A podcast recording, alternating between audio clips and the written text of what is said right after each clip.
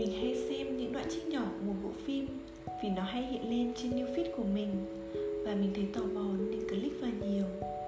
Trong phim có một nhân vật chính thẳng thắn và lương thiện, cùng một nhân vật phụ gian ác hay làm điều xấu. Chẳng hiểu sao mình thấy rất thương cô chị nhân vật phụ, dù đôi khi mình kéo xuống mọi người chỉ chửi chị ấy rất nhiều và kèm theo nhiều lời nguyền rủa nữa bẵng đi một thời gian mình chẳng hay quan tâm bộ phim ấy diễn ra như thế nào. Chỉ là hôm nay khi vô tình bước qua, thấy bố mình xem bộ phim đó, và đến đúng cảnh chị nhân vật phụ giải bày tại sao lại làm chuyện như vậy, thì mình nhìn thấy mình ở bên trong chị ấy.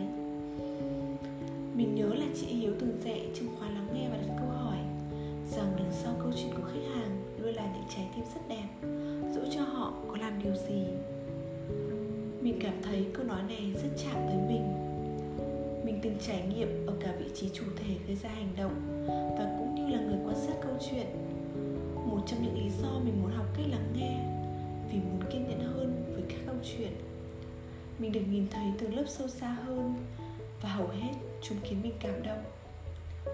Hôm nay mình lại thấy may mắn vì mình từng làm những điều xấu. Mình cũng từng phạm lỗi, cũng từng hối hận và tự trách mình vì thật ra, qua những trải nghiệm đó, mình hiểu thêm về bản thân mình và bao dung hơn cho chính mình và những người xung quanh. Khi mọi người hỏi là làm như thế thì có xấu hay không, mình đều không phán xét, trách mắng và mình kiên nhẫn hơn.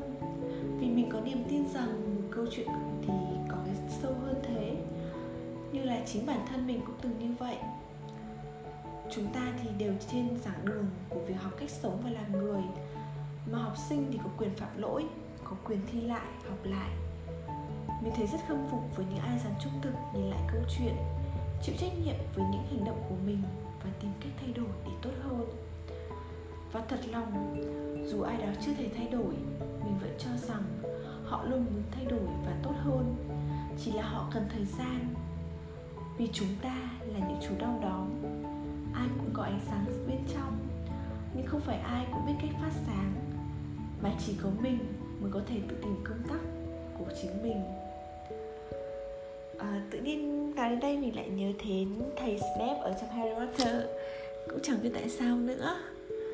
Nhưng mà đúng thật là mình nghĩ rằng chúng ta luôn là những con đom đóm có ánh sáng ở bên trong mình.